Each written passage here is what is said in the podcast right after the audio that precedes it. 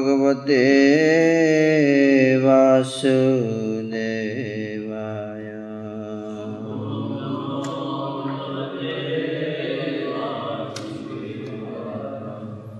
नमो भगवते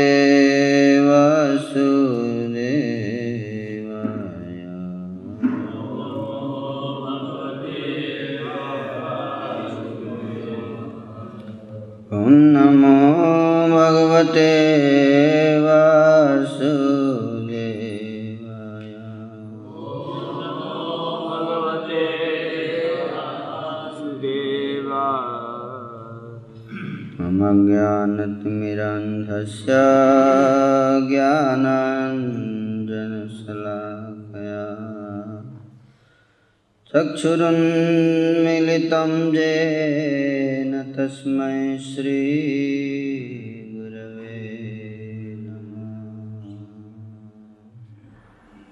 श्रीचैतन्यमनुविष्टं स्थापितं येन भूतले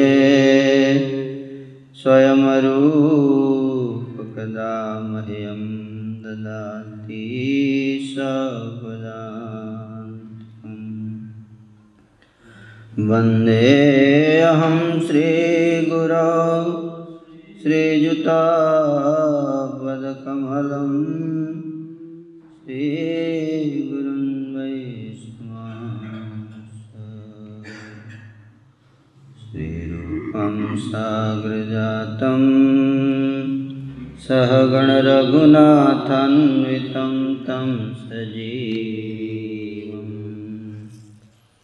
साद्वैतं सावधूतं परिजनसहितं कृष्णचैतन्यदेव श्रीराधा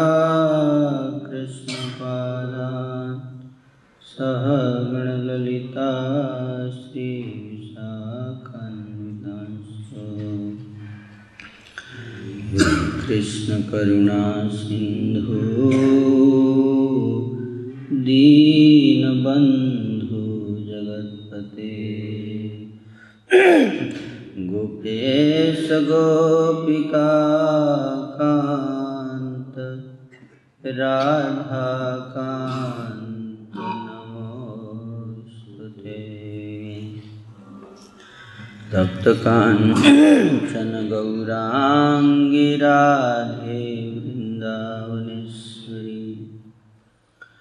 वृषभानुसुते देवी प्रणमामि हरिप्रिये।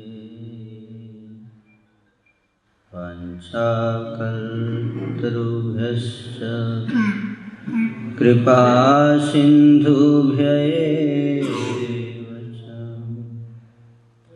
पतितानां पावनेभ्यो वैष्णवेभ्यो नमो नमः।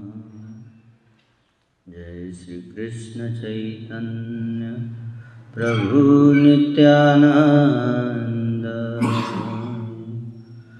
श्री अद्वैत गदाधर श्रीवासदि गौरभक्तवृन्द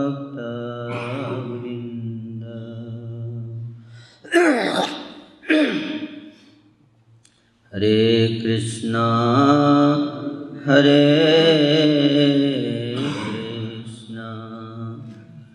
कृष्णा कृष्णा हरे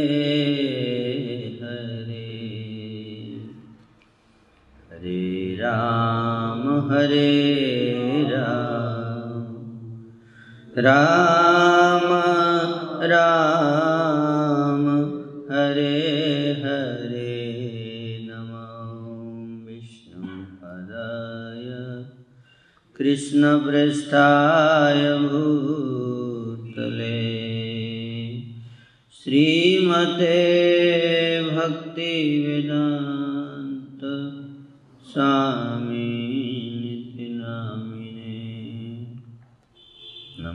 नमस्ते सरस्वती देवे। गौरवाणी प्रचारिणे। निर्विशेष शून्यवादी असत्य देश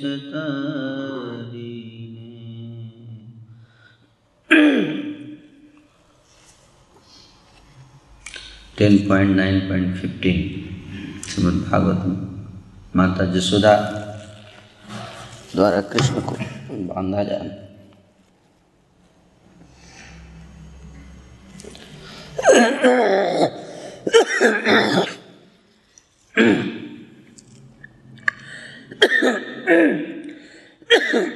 तद दाम बंध्यमानस्य स्वार्भकस्य कृतागस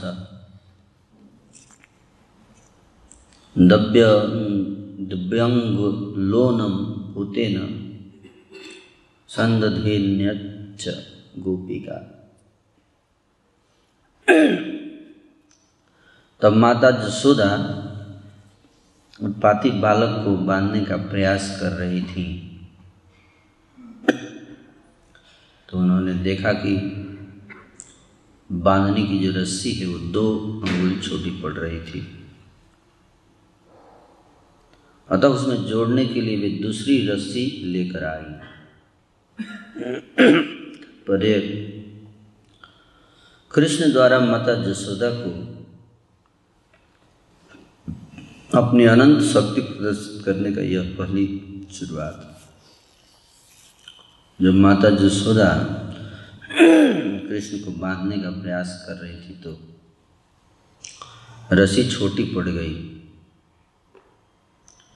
वे पहले ही पुतना सक्टासुर तथा तृणावर्त का वध करके अपनी असीम शक्ति का प्रदर्शन कर चुके थे। अब कृष्ण अपनी माता जसोदा को अन्य विभूति या शक्ति का प्रदर्शन दिखला रहे थे।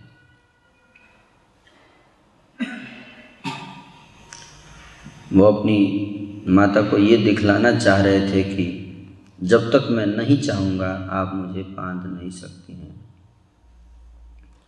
इस तरह कृष्ण को बांधने के प्रयास में माता जसोदा ने एक के बाद एक दूसरी रस्सी लाकर जोड़ी, किंतु अंत तक वे असफल ही रही।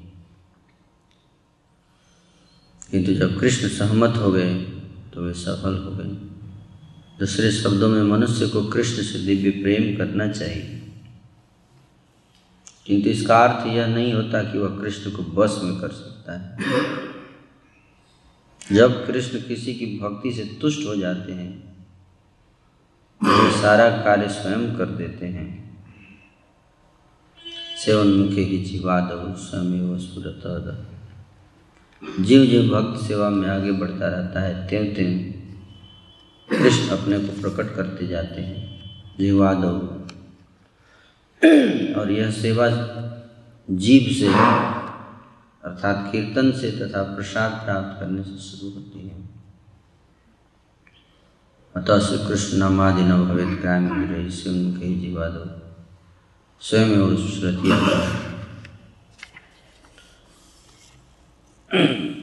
बहुत सुंदर यहाँ श्लोक है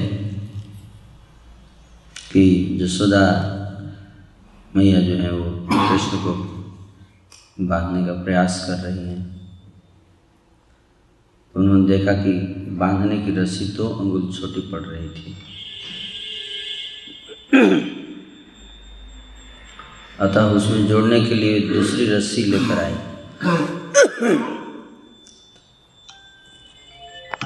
तो दो अंगुल ये जो है ये बहुत महत्वपूर्ण है हमारे गौड़ी वैष्णव संप्रदाय के लिए आचार्यों ने इसके ऊपर बहुत ही स्पष्ट और शिक्षापूर्ण बात बताया है भक्तों के लिए कि अगर भक्त वास्तव में कृष्ण को बांधना चाहते हैं तो उनको जसोदा मैया से सीखना है।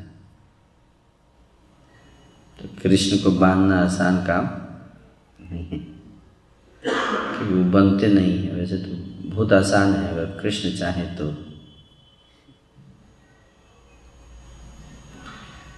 किंतु प्रश्न ये उठता है कि कृष्ण क्यों चाहेंगे कि आप मुझे बाँध लो? बंधना क्यों चाहेंगे कृष्ण?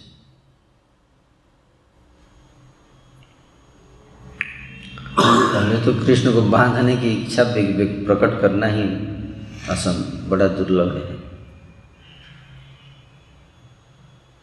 मुझे कृष्ण को बांधना है इसकी इच्छा कौन करता है?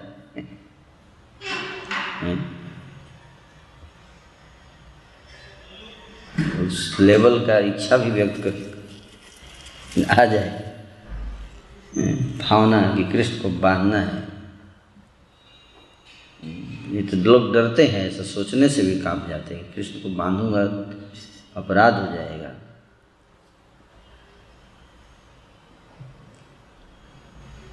है कि नहीं? कृष्ण भगवान है,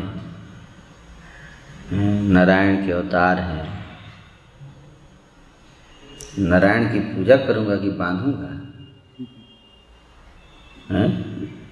सारे वैदिक शास्त्र कहते हैं कि उनकी पूजा करो। पूजा करना है मैं नारायण का, बांधना है थोड़ा।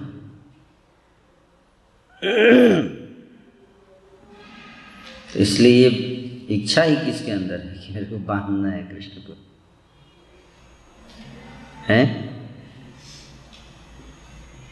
तो ये इच्छा भी आ जाए कि कृष्ण को बांधना है।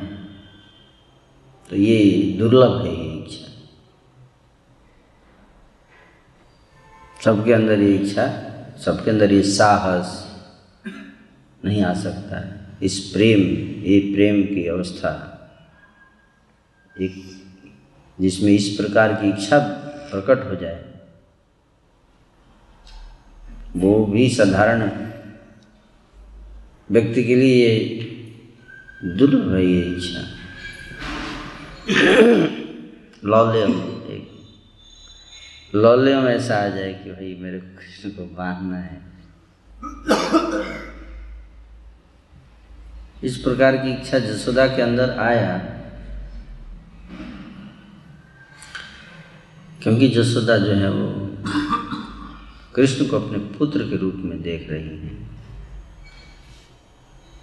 उस अवस्था में भक्त साधक पहुँचे। जहाँ वो कृष्ण को अपने पुत्र के रूप में देखे तब तो बांधने का सोचेगा। पुत्र के रूप में देखे नहीं केवल पुत्र के रूप में फील करे। केवल देखना नहीं है। कल्पना मात्र से कि कृष्ण आज से मैं कृष्ण को अपने पुत्र के रूप में देखना शुरू करूँगा। पर बैक ऑफ़ माइंड तो रहेगा ही कि कृष्ण की भी कृष्ण तो भगवान ही है ना। ठीक है मैं देख रहा हूँ।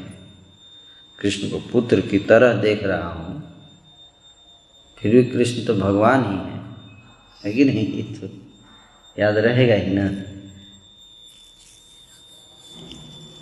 ऐश्वर्य मिश्रित भाव वो आ ही जाता है साधक के अंदर। और होना भी यही चाहिए, क्योंकि हम कृत्रिम रूप से, बनावटी रूप से जसोदा जी का हम नकल नहीं कर सकते, ना ही करना चाहिए साधक को।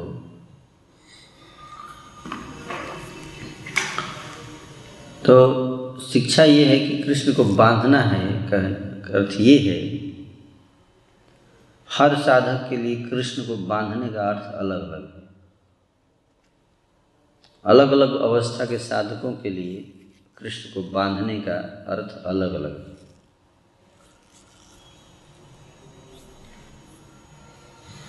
तो जसोदा के लिए कृष्ण को बांधने का लिटरल मीनिंग है कि कृष्ण को बाँध ही दूँगी मैं। नहीं, बांधने का मतलब बांधना है उनको बस। डायरेक्ट मीनिंग तो जसोदा के ऊपर ही अप्लाई होता है। तो इसका मतलब ये है पर इस श्लोक का हमारे लिए क्या रिलेवेंस है? हमारे स्तर के साधक के लिए। तो ये नहीं कि हम भी जा, रस्सी लेके आओ प्रभु। जसोदा जी बाँध रही हैं, हम भी बाँध ही देते हैं आज। दामोदर जी, भगवान तो हैं यहाँ, देखिए, आगे दामोदर, भगवान खड़े हैं। एक रस्सी ले अपना अपना लेके आइए तो हम लोग रस्सी थोड़ा दीप दिखाते हैं, रस्सी नहीं बांधते नहीं हैं हम लोग। हमें दीप दिखाने के लिए बोला गया है, लेकिन ये नहीं कि रोज यहाँ रस्सी टांगा रहता है, जो जो भक्त आएगा, अपना अपना रस्सी उठाएगा, बांधेगा एक बार फिर। ऐसा नहीं। तो हम सब बद्ध जीवों के लिए बांधने का प्रावधान नहीं है। नमो देव दामोदर अनंत विष्णु। प्रसिद्ध प्रभु दुख जलाब्दी मग्नम। कि आप दामोदर हैं, जिनका उधर दाम से बंधा हुआ है, लेकिन आप अनंत हैं। दामोदर अनंत विष्णु। विष्णु जिनका कोई अंत ही नहीं है, वो हैं आप। हालाँकि आपका उधर रस्सी से बंध गया है।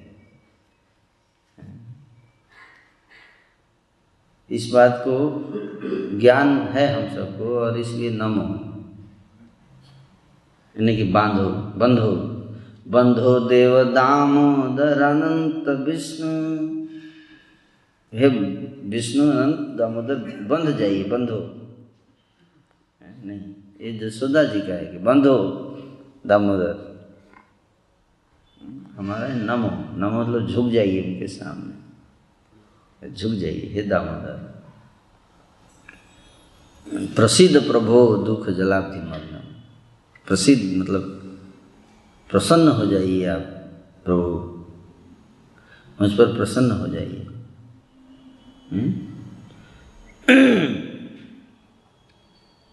हाँ? क्यों? दुख जलाब्धि मग्नम, क्योंकि मैं तो दुख के समुद्र में मग्न हो गया हूँ। इसलिए कृपा दृष्टि वृष्टि आती वृष्टि प्रतिदिनम बताना मैं आपको बता रहा हूँ कि मैं बड़ा दीन हो गया हूँ। दीन। दीन मतलब? असहाय। दिन मतलब नीच नहीं, असहाय। जिस प्रकार से गजेंद्र असहाय था, पानी में डूब रहा था, जल लाब्धि मग्नम हो गया था। गजेंद्र। तो फील कर रहा था कि मैं जलाब्धि मग्नम हो गया हूँ तो वो इस तरह से प्रार्थना करता था। तो हमारी साधना की अवस्था हम तो वो भी नहीं कर सकते, क्योंकि हम तो जल में डूब ही नहीं रहे हैं। तो उस लेवल के साधक भी नहीं हैं, जो सत्यव्रत मुनि के तरफ़ के हैं। ये भी एक लेवल है। कि हम फील कर पा रहे हैं कि जलाब्धि मग्नम संसार समुद्र में मैं जल में डूब रहा हूँ तो गजेंद्र तो डूब रहा था वास्तव में और फील कर रहा था। तो हम जिस अवस्था के साधक हैं, उस अवस्था के लिए भगवान को बांधने का अर्थ है कि जो हमारा इमीडिएट जो लक्ष्य है जो सेवा है इमीडिएट उसको करने के लिए हमें कैसे करना है? कृष्ण को कैसे प्रसन्न करना है? ताकि वो हमें शक्ति दे सके, सामर्थ्य दे सके। जैसे कि हमारा अपने स्तर का जो हमारा लक्ष्य है, आध्यात्मिक लक्ष्य, उसको हम प्राप्त कर सकें। हो सकता है किसी का लक्ष्य कि, हे प्रभु, मुझे सामर्थ्य दीजिए। मैं आपको, आप कोई आठ माला करें तो कल से मैं बारह माला कर सकूँ। इसके लिए मैं आपको बाँध सकूँ। बांधने का अर्थ ये हो सकता है। जगन्नाथ स्वामी। बाँध सकूँ। तो बांधने का अर्थ ये हो सकता है कि आठ माला से सोलह पे पहुँच जाऊँ। है कि नहीं? या रोज अगर मैं मंगल आरती नहीं उठ पा रहा हूँ तो प्रभु मंगल आरती में आ सकूँ? या ध्यान से जप नहीं कर रहा हूँ तो ध्यान से जप कर सकूँ? हैं? या प्रचार कर रहे हैं, भक्त नहीं बना पा रहे हैं तो भक्त बना सकें? इसके लिए भी प्रार्थना हो। ये बांधने का अर्थ ये हो गया, हम सब, जो भी जिसका इमीडिएट जिसको कहते हैं इमीडिएट जो आपका अभिष्ट है, उसी को हम अपना बांधना, हम जसोदा की तरह रस्सी से तो नहीं बांधने का सोच हमारे लिए भी यही सिद्धांत है जो जसोदा जी के लिए है। कि हम जिस प्रकार से कृष्ण की तरफ़ जाने का प्रयास कर रहे हैं, जहाँ भी अड़ंगा आ रहा है, उसके लिए प्रार्थना और प्रयास करें। दो उंगली का अर्थ है ना? तो हर साधक के लिए ये अलग अलग है। या कोई फंड कलेक्शन करने जा रहा है तो बोल सकता है कि हे कृष्ण, प्रयास कर रहा हूँ, फंड कलेक्शन हो ही नहीं रहा है। दो उंगली छोटी पड़ जा रही है।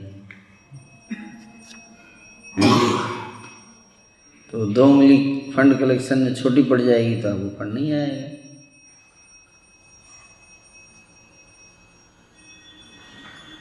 है ना?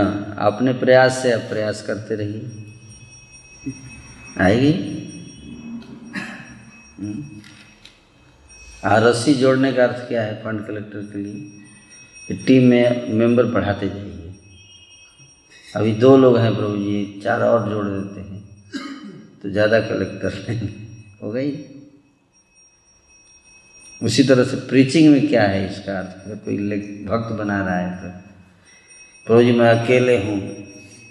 अगर मैं चार भक्त और दे देंगे आप मेरी टीम में तो मैं बाँध दूँगा कृष्ण को। भक्त बना लूँगा। या प्रभु जी, अभी मेरे पास ज़्यादा फैसिलिटी नहीं है बेस में।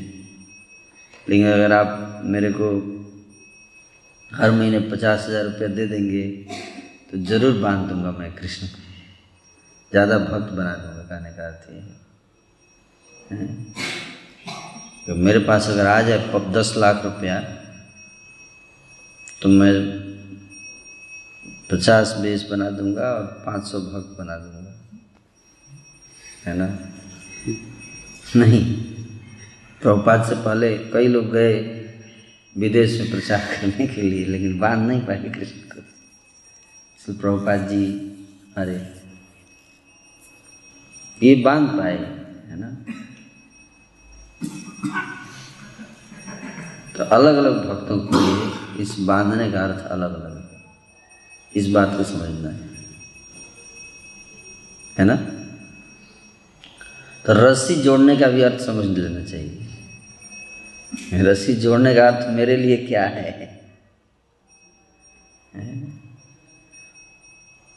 नहीं तो आप दो आदमी भी हो तो एक आदमी अकेले जाके पूरे विश्व में प्रचार कर सकता है। अगर वो दो उंगली का समझ जाए तो ये दो उंगली का science science of two finger से किताब लिख सकते हैं।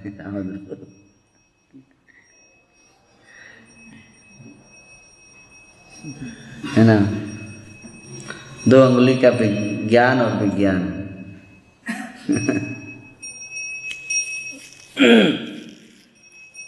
तो माधवेंद्रपुरी भी दो उंगली से प्रयास किए बांधने के कृष्ण को। है कि नहीं? भाई, मुझे चंदन लेके आना है, जगन्नाथपुरी से आदेश हो गया। काफ़ी प्रयास किए, है कि नहीं? एक स्टेज आया जब लेके आ रहे थे तो रमुना में पहुँचे तो हो गया गया रहने दो। लो बंद गया मैं बंद गया यन प्रेमना तन माधवेंद्रम न तो कृष्णदास कविराज जी कहते हैं कि जसमय दातुम चौर्यन क्षीर भांडम गोपीनाथ क्षीर चोरा भी श्री गोपालन प्रादुरासित व सहसन जिसके बस में आकर गोपाल जी प्रकट हो गए। प्रादुर्भाव हो गया प्रादुरासित यह हाँ, हाँ, यह प्रेमना तन माधवेंद्र तन उस माधवे उन माधवेंद्र पुरी को नमस्कार है। करता हूँ मैं नमस्कार। किनको? यन प्रेमना जिसके प्रेम के बस बस में आकर क्या हुआ? श्री गोपालन प्रादुरासित प्रादुर आसित प्रकट हो गए गोपाल जी। तब उससे पहले कितने लोग गिरिराज परिक्रमा किए होंगे? लेकिन कभी किसी को बोला नहीं, अरे मेरे को गर्मी लग रही महाजन बोल सकते हैं कि मेरे क्यों देख गर्मी लगती है आपको? हैं? इतने लोग परिक्रमा किए आपको गर्मी नहीं लग रही थी? हैं? सोचने वाली बात है ना? अगर गर्मी लग रही थी तो किसी को भी बोल देते भगवान। हैं? बोल सकते थे ना? नंद बृहस्पति प्रभु को भेज दे बोल देते नंद बृहस्पति प्रभु, आप गर्मी लग रहा है, मेरे को एसी लगवा दीजिए। तो नहीं लगा देते, इतने राजा महाराजा सब जाते थे, परिक्रमा करते थे। किसी को भी बोलते तो करा देते, या औरंगज़ेब को भी बोलते, या महमूद गजनी को तो कर देते। लोग भाग भी जाते, भारत को कुछ नुकसान भी नहीं होता। है है कि नहीं? सब उधर से ही जाते थे, वहीं पे पड़े थे तो किसी को बोले क्यों नहीं?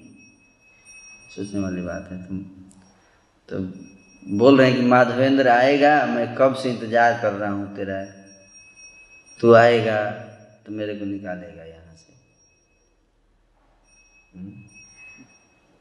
गोपाल जी बोलते हैं तो जन प्रेम ना स क्योंकि उनके बस बस में, प्रेम के बस में थे।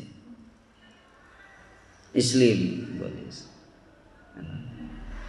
यही ठाकुर जी का स्वभाव है, इसको समझ लेना चाहिए, है ना? प्रेम से।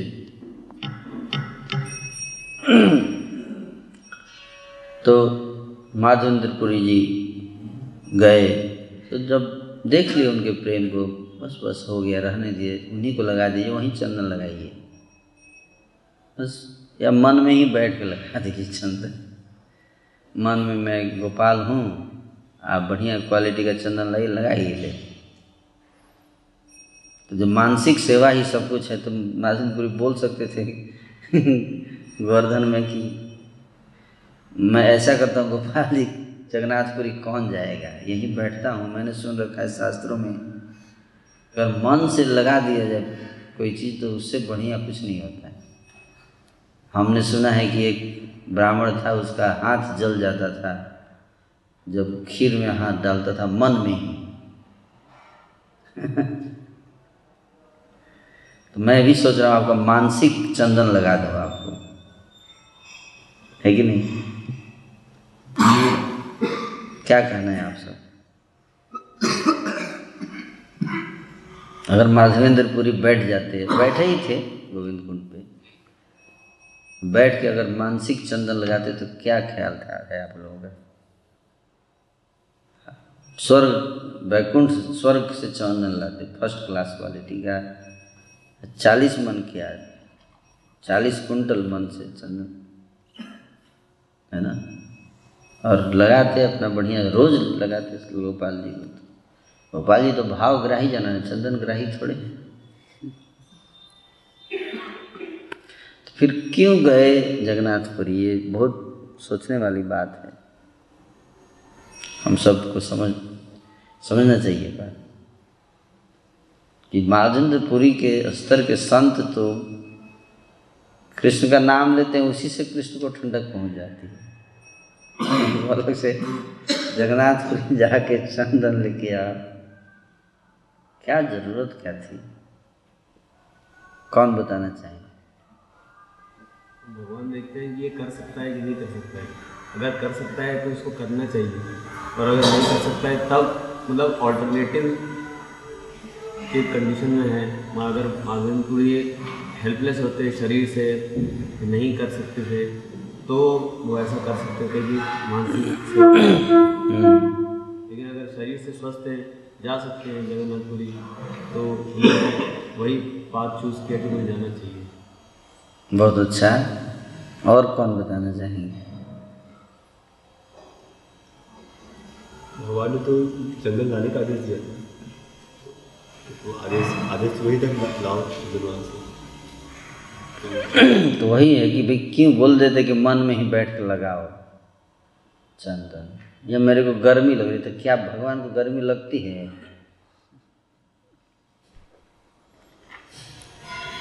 आप माधवेंद्रपुरी को देख के गर्मी लगा, या पहले से ही लग रहा था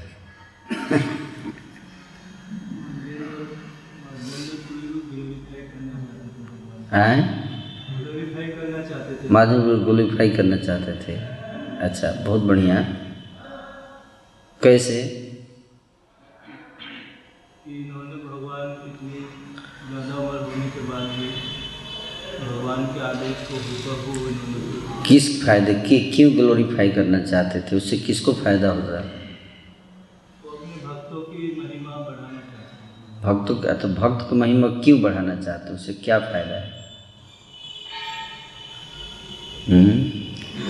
अगर भगवान अपने भक्त के तो भक्त को तो फ़ायदा नहीं भक्त तो चाहता नहीं है उसकी महिमा बढ़े, तो भाग गए थे। आधी रात से उठ के। क्या कर दिया? उल्टा काम कर दिया आपने। उसको तो अपनी महिमा से कुछ लेना देना नहीं है। उनको तो कोई लाभ नहीं है उससे नुकसान हो जाता है। अहंकार आने का डर रहता है। आनंद जो मिल रहा है सेवा का प्रेम का वो नष्ट हो सकता है। महिमा सुन के है कि नहीं? हज़ार दस, पंद्रह हज़ार लोग रोज माधवेंद्रपुरी माधवेंद्रपुरी कर रहे हैं। तो चांस है कि हंकार आ जाएगा, इसलिए तो भाग गए थे। तो उनके लिए तो नुकसान ही है ना, अगर उनका गुणगान ग्लोरीफाई कर दे भगवान को।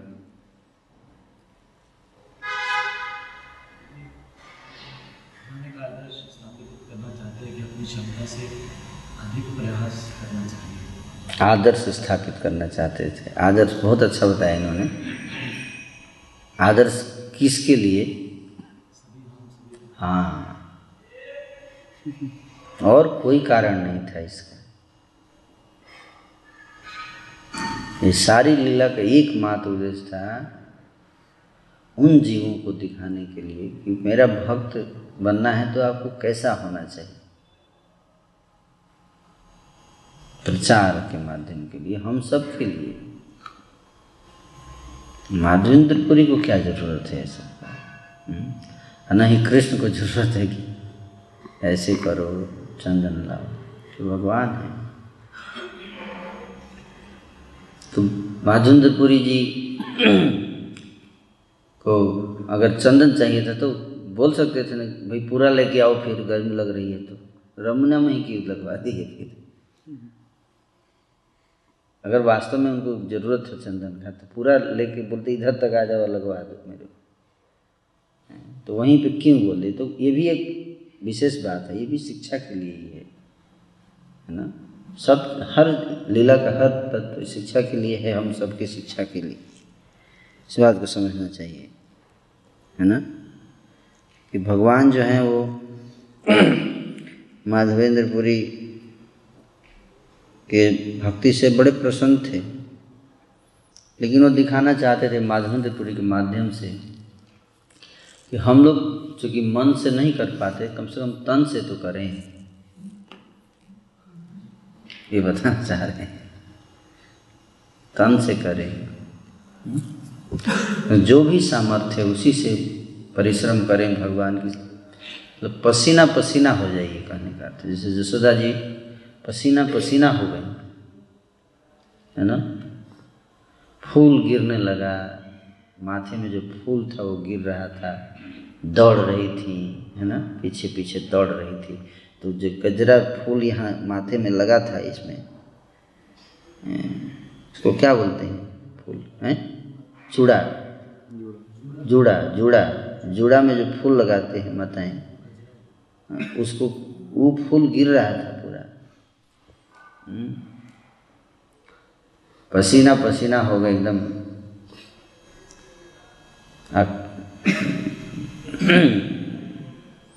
तो पसीना पसीना हो जाएगा जब भक्त। तो इससे भगवान को प्रसन्न प्रसन्न, प्रसन्नता होती है। किस बात की? भाई, अब अब मज़ा आ रहा है मेरे को पसीना पसीना हो गया। इससे प्रसन्नता होती है। नहीं। इससे प्रसन्नता नहीं होती उसका जो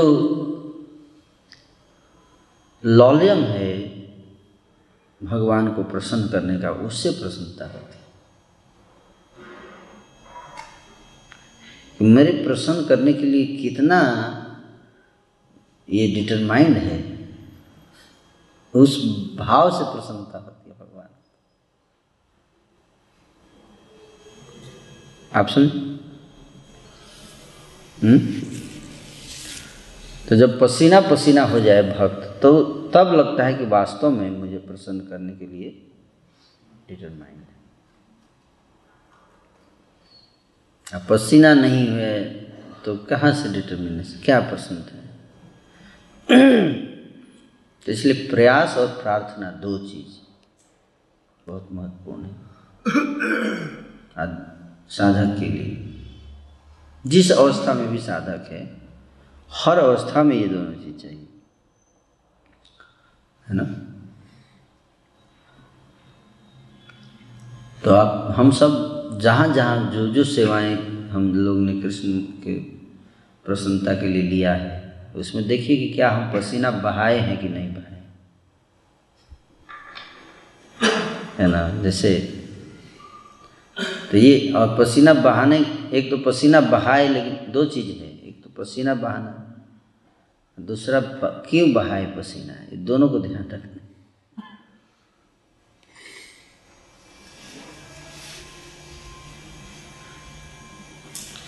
तो एक तो पसीना बहना चाहिए, दूसरा कि भाई पसीना बह गया, लेकिन क्यों बहा? क्यों बहा? ताकि हम दूसरे का पसीना बहा सक, बहा, बहाने के लिए इंस्पायर कर सकें।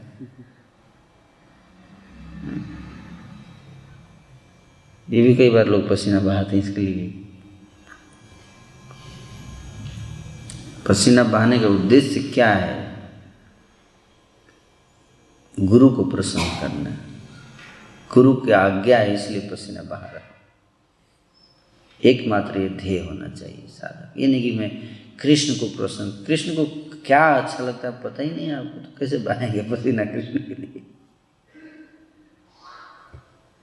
हमारी साधक की अवस्था में सबसे बड़ी समस्या ये है कि हम कृष्ण को न जानते हैं, न समझते हैं, न उनको क्या ज़रूरत है वो समझते हैं, उनकी क्या रिक्वायरमेंट है वो नहीं समझते। तो हम कैसे उनको प्रसन्न करने के लिए? तो हमारे स्तर पे गुरु के आदेश, गुरु की प्रसन्नता, गुरु ने जो आदेश दिया है, उस आदेश को कितना तत्परता से हम कर रहे हैं, कितना पसीना बहा रहे हैं उस आदेश को पूरा करने के लिए। भक्ति का तत्व को बड़े मैं ध्यान से सेवा करूँगा, ताकि कृष्ण का स्मरण करते हुए मैं सेवा करूँगा, पसीना बहाऊँगा ये मैंने बनाया, कृष्ण के लिए कुकिंग किया है। सोचते हुए आज मैंने कुकिंग किया। है? ये बहुत कठिन काम है। ये जसोदा जी के स्तर पे होता है ये सब चीज़। हमारे स्तर पे ये सब नहीं कर पाएँगे हम। तो हमें बस एक ही ध्यान रखें कि गुरु देव बोले हैं, इसलिए करना चाहिए। कर रहा हूँ, पसीना बहा रहा हूँ। या गुरु महाराज भी तो रोज़ बोलते नहीं, देखते नहीं हैं। तो जो भी उनके प्रतिनिधि हैं, उनके आदेश के कारण पसीना बहा रहा हूँ। यही भाव है इसका। अब पसीना पसीना हो जाने का। जिस दिन पसीना नहीं आया तो कैसे बांधेंगे आप कृष्ण को? तो भागते रहेंगे, तब तक भागेंगे जब तक कि पसीना आपका निकलवा न ले। इस बात को समझ लीजिए। चाहे वो पसीना पाँच साल में निकले, या दस साल में निकले, ये भी समझना है। पसीना तो निकलवाएँगे ही आज जाकर क्योंकि जब तक ये पसीना निकलेगा नहीं, तब तक ये भी मुझे लगता है कि कुछ प्योरिफिकेशन का प्रोसेस ही है। निकालेंगे पसीना, तभी फिर बोलेंगे, ठीक है, अब बांधो। तो पसीना पसीना के होने का अर्थ क्या है? इसका उदाहरण यही है, माधवेंद्रपुरी जी हैं कि 2400 किलोमीटर पैदल गए पसीना निकालने के लिए। आचरण से दिखाया हम सबको, आचार्यों ने, इसलिए आचार्य कहते हैं, जो अपने आचरण से शिक्षा देता है। है ना? यानी कि मैं माधवेंद्रपुरी में तो भजन करके शिक्षा दे रहा हूँ कि वृंदावन में कैसे भजन करना है। जिस प्रकार से माधवेंद्रपुरी वृंदावन को छोड़कर गोपाल जी के कहने पे जगन्नाथपुरी पैदल गए, उसी प्रकार से शिल प्रभुपाद जी वृंदावन को छोड़कर भक्ति सिद्धांत ठाकुर जी के कहने के कारण अमेरिका गए।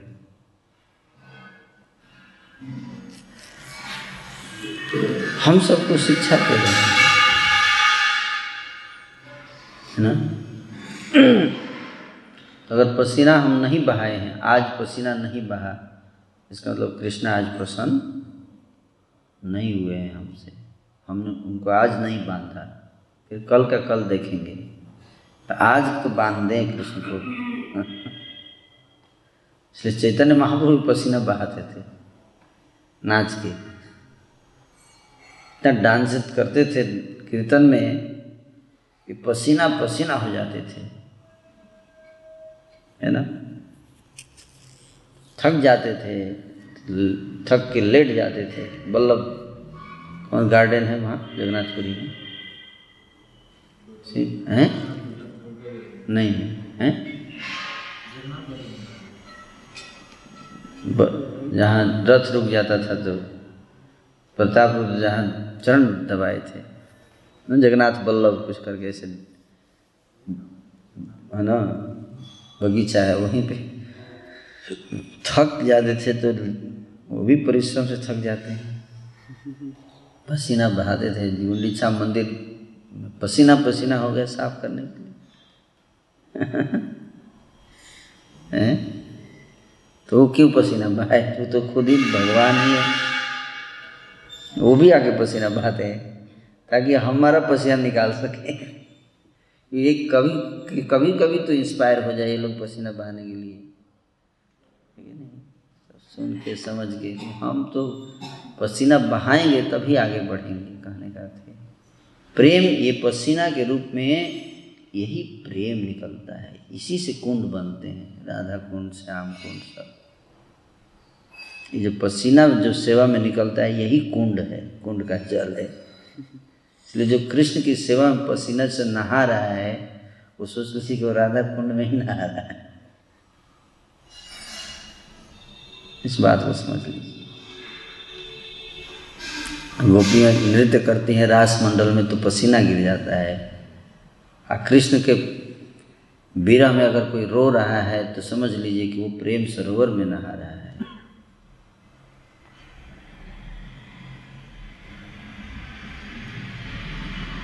कृष्ण की सेवा में पसीना गिर गया, वही स्नान हो गया, कुंड स्नान।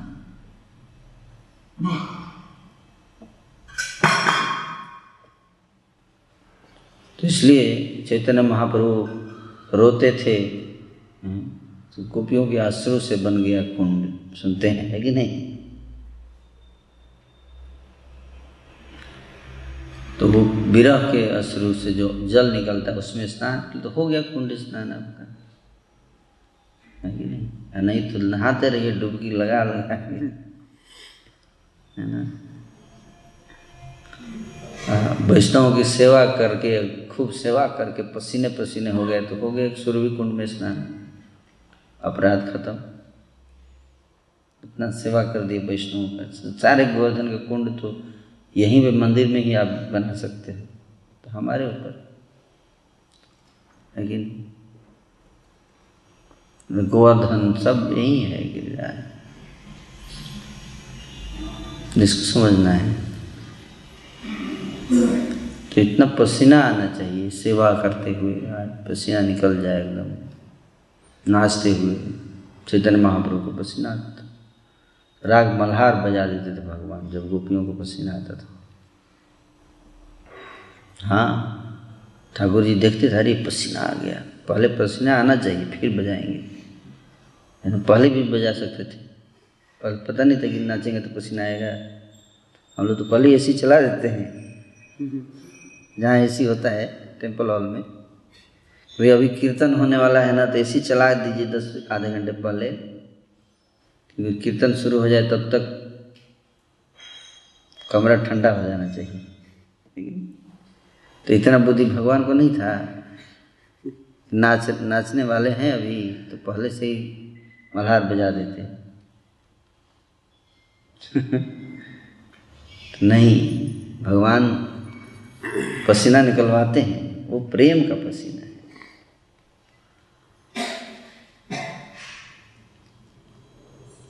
अब प्रेम ही है जो पसीने के रूप में निकलता है, और उसी से कुंड बन जाता है। उसमें जो स्नान करेगा, पसीना जो वैष्णव का वही जो है वास्तव में कृष्ण को प्राप्त करता है, इसको तो इसलिए गुरु का जो आदेश दे दिया, प्रभुपाद जी आप देखिए, अपने आचरण से दिखा रहे हैं। उनके गुरु ने आदेश दिया था कि प्रचार करना है मुझे। और उस आदेश को पूरा करने के लिए पसीना पसीना हो गए प्रभुपाद है नहीं? कितना संघर्ष की। ये है। इससे हम ट्रांसेंडेंटल प्लेटफॉर्म पे जाते हैं, गुरु को प्रसन्न करने से। उनके प्रतिनिधियों को प्रसन्न करने से उसके लिए पसीना बहाना ही पड़ता है।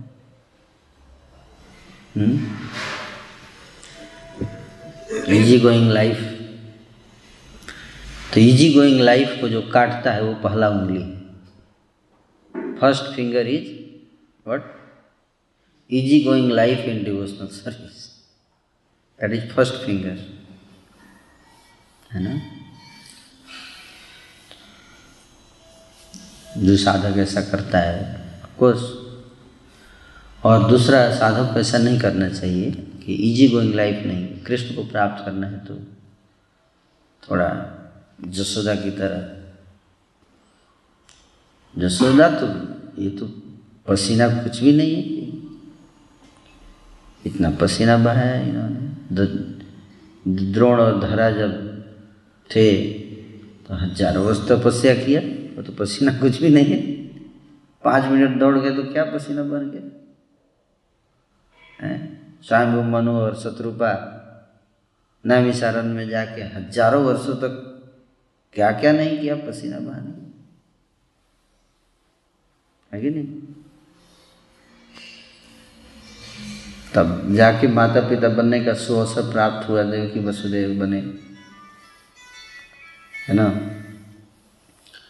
कहने का अर्थ यह है कि पसीना निकल जाए, उसका आधार हो भाव। भाव भी नहीं है, लेकिन अगर हम गुरु के आदेश का पालन करने के लिए भाव कुछ भी हो, सबसे महत्वपूर्ण एक भाव शिष्य को रखना चाहिए साधक को कि मेरे गुरु ने मुझे आदेश दिया है। इसी में मेरे जीवन की सफलता है। है ना? श्री गुरु चरण पद्म केवल भक्ति सद्म। बंदो मुई सावधान मते गुरु के जो मुख कमल से जो शब्द निकलते हैं, उसको चित्त में धारण करके उसी के लिए पसीना बहाना और प्रार्थना भी करना, दोनों। प्रयास और प्रार्थना। तो इससे जीवात्मा तीनों गुणों के जो प्रभाव से ऊपर उठ जाएगा। जब तक तीन गुणों के अंदर है तो क्या वो पसीना बहाएगा भी तो किसी और चीज़ के लिए बहाएगा? अपने अहंकार की तृप्ति के लिए बहाएगा। अपने ईगो को सेटिस्फाई करने के लिए बहाएगा। बाद में पता कुछ भी नहीं मिला। अगर भगवान की सेवा के नाम पे भी अगर व्यक्ति कुछ करता है और पसीना बहा दिया, लेकिन अंदर क्या कॉन्शसनेस है, ये तो उसी के अनुसार फल मिलता है ना, भाव के अनुसार ही फल मिलता है। है कि नहीं? और इस बात को समझना चाहिए कि हम सब का जो आंतरिक चेतना है, वो बहुत दूषित है। कोयले से भी काला है, ऐसा आचार्य बताते हैं। तो उस कोयले से काले हृदय में अगर हम पसीना बहा भी देते हैं अगर तो रिज़ल्ट कहीं और जा रहा है। हमारी भक्ति लता को संपुष्ट नहीं करता। इस बात को समझना चाहिए। तो इसलिए सरल तरीका ये है कि हम कुछ कर नहीं सकते, इसलिए एक भाव ही हम अच्छा करने का प्रयास कर सकते वो यही है कि गुरु जी जो बोलते हैं, हमारे श्री गुरुदेव, उसको मेरे को करना है। बस। जैसे लक्ष्मण जी थे। लक्ष्मण जी का स्वभाव था बहुत क्रोध करना। है? क्रोध बहुत करते थे और दुनिया की कोई शक्ति नहीं थी कि उनके क्रोध को रोक सके। है ना? लेकिन उनका एक अच्छा गुण था, राम जी से भी लड़ लेते थे। लेकिन जब भगवान श्री राम भीटो डाल देते थे, मैं बोल, लक्ष्मण, मैं बोल रहा हूँ, मेरी बात मानो। तो भले कितना भी लॉजिकली वो ठीक होते थे, अपने एंगल से तो हर व्यक्ति लॉजिकली ठीक ही होता है। है कि नहीं? कितना भी लॉजिकली ठीक होते थे, कितना भी, लेकिन जब गुरु ने बोल दिया, श्री राम ने बोल दिया तो बस हम अंदर से एकदम गुस्सा तो आ ही रहा है। क्या मेरे को बार बार रोक देते हैं ये? कुछ करने नहीं देते। भले अगले जन्म में बन, बलराम जी बन गया अलग बात है। लेकिन उस जन्म में भाई, जहाँ जहाँ राम ने जो मर्यादा कर भाई, इससे आगे मत बढ़ो तो उन्होंने उसका उल्लंघन नहीं किया। बहुत क्रोध आया कि सीता को क्यों भेज रहे हैं वन में? लक्ष्मण एग्री नहीं थे उससे। ही वॉज़ नॉट हैप्पी लेकिन आप खुश हैं या दुखी हैं उससे मतलब नहीं राम ने, श्री राम, ये धर्म है यही कि उनका आज्ञा का मेरे को पालन करना है। मेरे, मेरा मन नहीं कर रहा है पालन करने। फिर भी करना है, क्योंकि हमारे क्या है? शास्त्र बोलते हैं कि श्री राम जी हैं, बड़े भाई हैं, इनका आगे पालन करना है? इसलिए उसी तरह से पाँच पांडव थे। खुश नहीं थे युधिष्ठिर के डिसीज़न से, लेकिन फॉलो करते थे। ये वैदिक कल्चर कॉमन कल्चर था पहले। आज तो पूरा उल्टा है। मर्यादा, धर्म की मर्यादा को उल्लंघन नहीं करते थे लोग। हालाँकि क्रोध आता था। ऐसा नहीं कि डिसएग्रीमेंट नहीं होते थे। लेकिन शास्त्र कहते हैं, शास्त्र को कभी मुझे उल्लंघन नहीं करना है। ये कॉन्सियसनेस साइकोलॉजी में डीपली रूटेड होता था। तो इसलिए वो उल्लंघन नहीं करते थे लोग। तो लक्ष्मण जी को कई जगह डिसएग्री थे। He was not in agreement भगवान राम बन जा रहे थे वॉज़ नॉट इन एग्रीमेंट नहीं ज़रूरत नहीं जाने की, आप क्यों जाएँगे बनने? लड़ते भी थे। हैं? फाइट भी करते थे, ये नहीं कि, भैया, जैसे नहीं, स्वभाव है तो जो जैसा है वैसे करते थे। स्वभाव है, ठीक है। किंतु, जब राम बोल देते थे, लक्ष्मण, मैं बोल रहा हूँ तो मान लेते थे। ठीक है। आप, हालाँकि आँखों से आँसू गिरते थे, क्रोध क्रोध में, लेकिन भैया बोल रहे हैं तो मान लिया। निम मर्यादा। संसार ऐसे ही चलता है है ना? तो उसी प्रकार से जो गुरु, श्री गुरु जो आदेश दिए हैं, उसके लिए पूरा प्रयास करना। यही जीवन। उससे क्या होगा? तीनों गुणों से ऊपर उठ जाएँगे। हम कठिन है, आसान नहीं है। भगवान लक्ष्मण जी के लिए कठिन था। हम क्या है? कठिन नहीं था लक्ष्मण जी के लिए। सीता को वन में भेज रहे थे भगवान श्री राम कठिन था उनके लिए। लेकिन उन्होंने मर्यादा का पालन किया। हम्म? तो इस प्रकार से समझना चाहिए इसको।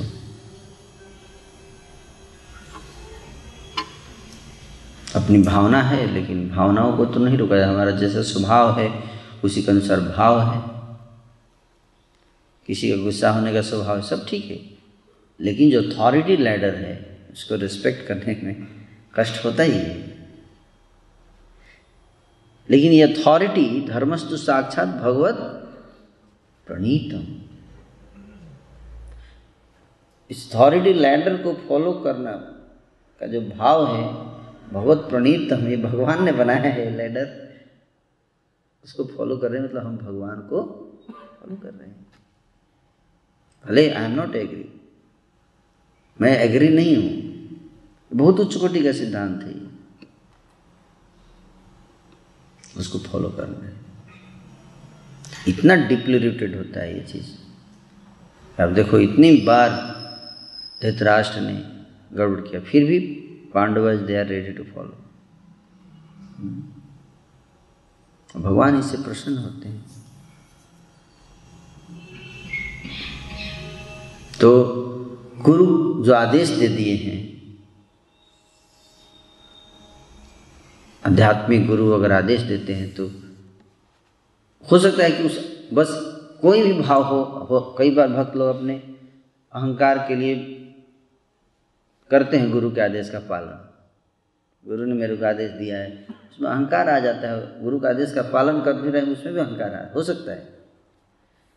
लेकिन आप पालन करोगे अगली बार कोई और इंस्ट्रक्शन बिल्कुल उल्टा दे देंगे आपको।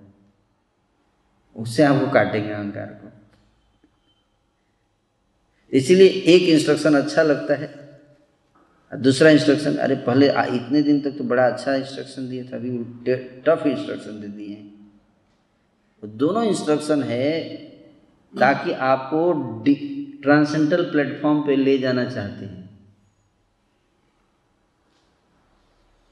पहले बोलेंगे कि आप खूब प्रचार करो और हज़ारों भक्त बनाओ फिर बोलेंगे ऐसा करो तो आप कुकिंग कीजिए थोड़ा।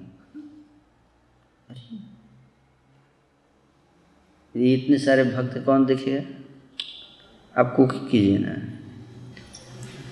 तो बोलो क्या दिमाग खराब? कोई लॉजिक नहीं अरे, इतने भक्त मतलब इनके कहाँ जाएँगे ये लोग? कुकिंग कीजिए आप। आपको समझ में नहीं आई क्या कर रहे हैं? इतना इतना चिल्ला चिल्ला के बोलते थे प्रचार बढ़ाओ, प्रचार प्रचार ही सार है। अब बोल रहे कुकिंग करो अरे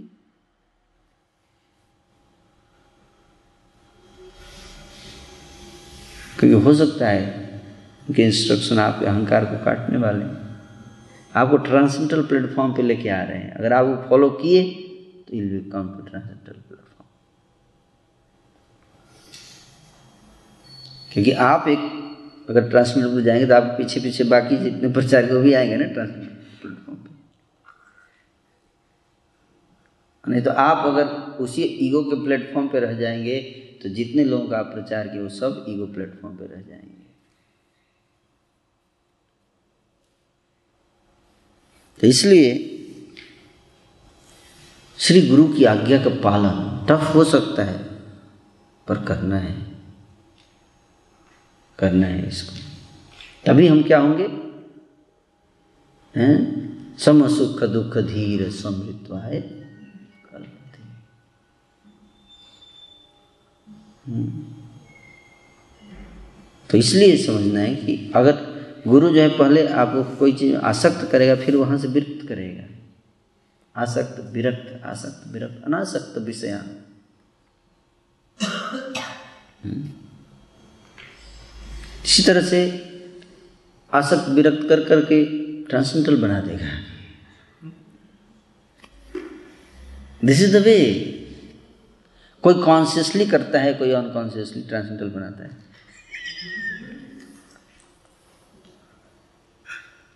बट अल्टीमेटली ट्रांसेंडल बनना ही है हमें, संस्था में। तो जो दिव्य गुरु होते हैं वो, इसलिए जब आप समस्या लेके जाते हो तो गुरु सुनते, सुनेंगे भी, लेकिन वो वो बोल अच्छा ट्रांसेंडल पे आएँगे आप बहुत जल्दी। ही परेशान है जीव अरे बाप रे। हाँ, परेशानी मतलब जस्ट अब ट्रांसलेट पे आने ही वाले हैं। नहीं टॉलरेट कर पाएँगे अगर नहीं उसको प्रॉपर सेंस में देखेंगे तो बड़ा आसान है। नहीं तो जीव अपनी चीज़ों से आसक्त हो जाता है अपने आइडिया अपने तरीके से आसक्त हो जाता है तो कभी ट्रांसेंड नहीं कर पाएगा वो तीन गुणों को। इसलिए गुरु के आदेश का जो पालन करता है, वही तीनों गुणों के ऊपर जाता है। सत्वगुण शुद्ध सत्वगुण में स्थित हो पाएगा। गुरु बोलेंगे, अभी राइट जाओ, फिर तो लेफ़्ट जाओ। कोई लॉजिक नहीं। लॉजिक यही है कि बिना जैसे जैसे बोला जाए, वैसे से कीजिए। इसी से transcendental this is transcendental logic is also under mode of material nature comes from the platform. Ego. तो हम सबको इस बात को समझते हुए, गुरु के आदेश का पालन करते हुए पसीना बहाना इससे हम ट्रांसेंडल प्लेटफॉर्म पे जाएँगे हैं? और पहला चीज़ ये है कि इसलिए आप देखो सारे आचार्य ने गुरु को इतना महत्व दिया है गुरु के आदेश के लिए प्रभुपाद जी ने अपने शिष्यों को इस तरह से ट्रेन किया कि प्रभुपाद जी की आज्ञा का पालन करने के लिए अपनी जान देने के लिए तैयार रहते थे। हम्म? इतना ट्रेनिंग था। इस प्रकार का ट्रेनिंग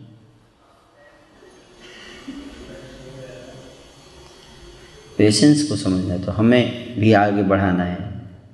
बाकी लोगों को भी भक्ति में जोड़ना है, लेकिन हमें भी गुरु की हम आगे बढ़ेंगे तो गुरु ये आगे बढ़ेगा तभी गुरु जानते कि ये चल, मैं जब चला जाऊँगा धाम से तो कैसे आगे बढ़ेगा लिगेसी तो before I go I should make them transcendental bring them on transcendental platform नहीं तो अगर वो ईगो प्लेटफॉर्म पे ही रह जाएँगे, मैं चला जाऊँगा तो कौन लाएगा ट्रांसेंडेंटल प्लेटफॉर्म पे? तो इसलिए गुरु के आदेश को पालन करने के लिए हमें खून पसीना एक कर देना चाहिए। इसी में सारी सिद्धि है। जय प्रसादे पूरे सर्व आसान मैं ही विराम दूंगा बाकी प्रार्थना भी करना चाहिए है कि नहीं प्रार्थना किसे करना चाहिए उन्हीं से करना चाहिए है ना যে কার্য যে করিবারে আজ্ঞা যদি দিল মোরে যোগ্য নাহি অতি দিনহীন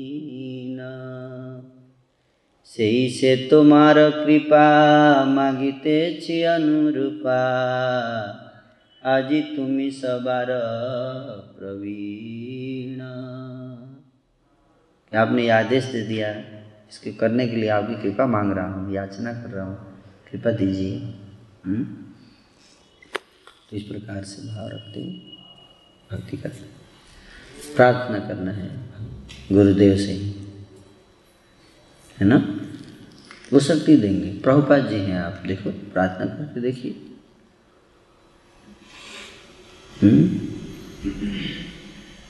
हाँ हम सबसे प्रभुपाद जी इतना प्रेम करते हैं। बहुत प्रेम करते हैं। हम प्रार्थना करेंगे तो क्यों नहीं करेंगे? क्यों नहीं देंगे? लेकिन प्रार्थना करें उस भाव में भाव की वस्तु। है बहुत प्रेम। है एक एक भक्त बनाने के लिए इतना संघर्ष करते थे प्रभुपाद जी। तो सोचिए कि हम लोग भक्ति में आए हैं, जुड़े हैं जब कर रहे हैं, कितना प्रसन्न होते होंगे प्रभुपाद जी हमें देख के। उनसे प्रार्थना, याचना, हे प्रभुपाद, आपकी प्रसन्नता के लिए। और प्रभुपाद जी को अच्छा लगता था प्रचार कार्य। इस प्रीचिंग मिशन में ही हमें पसीना निकलवाना चाहते हैं प्रभुपाद जी। ये भी समझना है। है ना? पहले पसीना निकालिए और उसके बाद ईगो दोनों। दोनों निकलेगा प्रीचिंग मिशन में। तो ट्रांसेंडल हो जाएँगे। कि पसीना निकलता है तो ईगो बढ़ता है।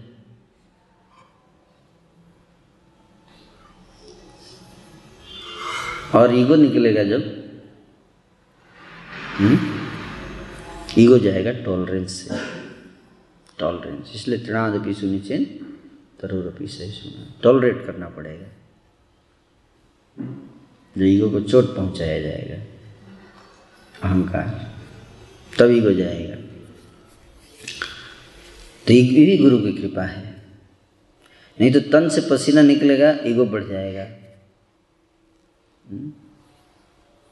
और उसको फिर पसीना जो है वो भक्ति लता में नहीं गया। वो कहीं और चला गया। तो इसलिए भक्ति लता में उस पसीने को ले जाने के लिए ईगो ना बढ़े। इसके लिए भी उपाय होता है। उसको गुरुदेव करते हैं, या संस्था है, संस्था के माध्यम से होता है, जैसे भी हो। लेकिन सबसे पहला तो है कि पसीना बहाने का। तब तो ईगो बढ़ेगा।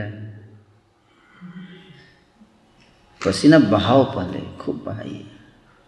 और फिर प्रेयर प्रार्थना है ना?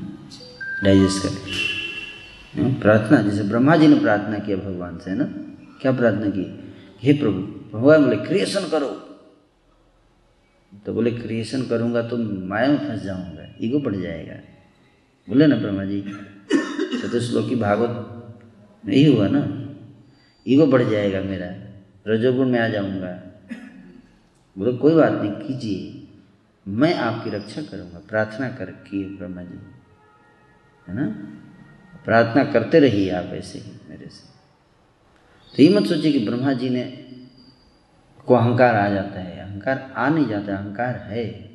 उसको जब आता है, दिखता है तो प्योरीफाई करते हैं भगवान। जस्ट लाइक दैट इंद्र आदि जो देवता हैं इनके अंदर, इनके ऊपर कृपा है ये भगवान की, क्योंकि उन ईगो को, एनवी को प्योरीफाई करके हर स्टेप जब भी उनका मान मर्दन करते हैं ठाकुर जी तो उनके ईगो को प्योरीफाई कर रहे हैं और करके उनको ट्रांसजेंडर प्लेटफॉर्म पे ले जा रहे हैं। इस बात को समझना चाहिए। इट्स ऑलवेज मधुरम, दलितम मधुरम, फलितम मधुरम, मधुराधिपति, अखिलम मधुरम। क्योंकि उनके हृदय में तो केवल आनंद, प्रेम ही प्रेम है सबके लिए। चाहे वो दलन कर रहे हैं, चाहे वो, हैं, फलन कर रहे हैं, दोनों स्थिति में प्रेम ही कर रहे हैं। तो इसलिए हमें इसको समझना है। तो पहले प्रयास, ये मत सोचिए, ज़्यादा प्रयास करूँगा, ज़्यादा ज़िम्मेदारी ले लूँगा, ईगो आ जाएगा। अरे आज क्या जाएगा? मैं डाल, बाहर से थोड़े कोई डालेगा आपके अंदर, इंजेक्शन लगा के ईगो। ईगो आ जाएगा प्रभु जी। अरे ईगो अंदर है, आ क्या जाएगा? अंदर ही है, बाहर से थोड़े जाता है ईगो। बस वही है कि जब बाहर आएगा बाहर से अंदर नहीं आ जाएगा, अंदर से बाहर आएगा, दिखने लगेगा कि ईगो था। जैसे हम हिला देते हैं जब पानी को तो नीचे की गंदगी ऊपर दिखने लगती है सबको, है कि नहीं? जब दिखेगी तभी तो आ गया, ऊपर आ गया, अब निकालो इसको। नहीं तो सरफेस के नीचे बैठा रहेगा, पता भी नहीं चलेगा। बड़े विनम्र भक्त हैं। बड़े विनम्र लेकिन जैसे ही माहौल आएगा ईगो बढ़ जाएगा। लेट इट कम अप फिर इसको निकाला जाए। ट्रांसेंडेंटल बनना है। ईगो अंदर है। तो उसको सेवा से ही उसको ऊपर उठ आएगा उसको निकालना। ठीक है। Hare Krishna. Any question?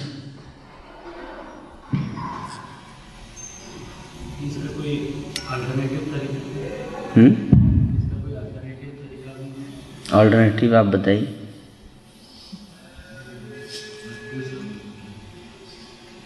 किस चीज़ का? एक तो ये तरीका है। क्या?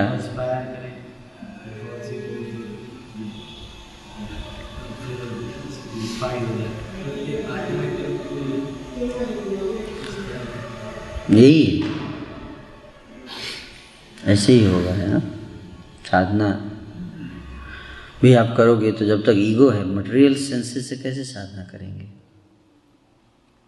कई बार हम बोलते हैं साधना करेंगे? नित्य सिद्ध कृष्ण प्रेम, साधे का बुनाए मटेरियल सेंसेस से ही साधना करते हैं ना?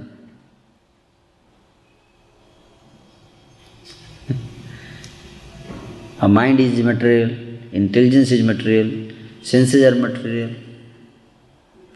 तो उससे जो साधना हुई वही मटेरियल हो जाता है। ये गुरु की कृपा वही इसको ट्रांसेंटल बनाएँगे। गुरु को प्रसन्न करने का भाव उसमें पसीना पसीना बहा देने का। ये कहने का अर्थ है। तो एक एग्ज़ाम्पल दिया है कि ईगो बढ़ेगा और भी कई तरीके से होता है ये चीज़। एक एंगल बताया कि ऐसे प्रोसेस जा सकता है है ना? यानी कि सबके लिए एक, एक ही प्रोसेस है कि सबका ईगो ही बढ़ेगा है ना? कोई ईगो दूसरे सेंस में इन्फीरियरिटी कॉम्प्लेक्स भी होता है कई बार।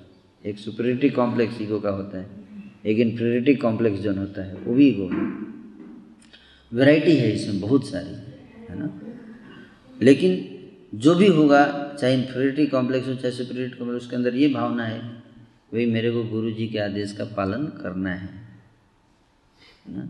ये और उसके लिए पसीना बहे, चाहे आँसू बहे चाहे कान से धुआँ आए, चाहे नाक से आए, पर उसको करते जाएगा तभी उसको एडवांसमेंट होगा। पसीना का मतलब यही है है ना? और साथ ही साथ प्रार्थना कि जब ये ईगो आएगा तो मैं उसको कैसे टॉलरेट करूँ? प्रेयर वही प्रेयर जो है वो क्या है? चैंटिंग है। हरे कृष्णा हरे कृष्णा कृष्णा कृष्णा, हरे हरे हरे राम हरे राम राम राम। इसको टॉलरेट करने की सकले साहने, करिते सकति देहोनाथ जथा तबे त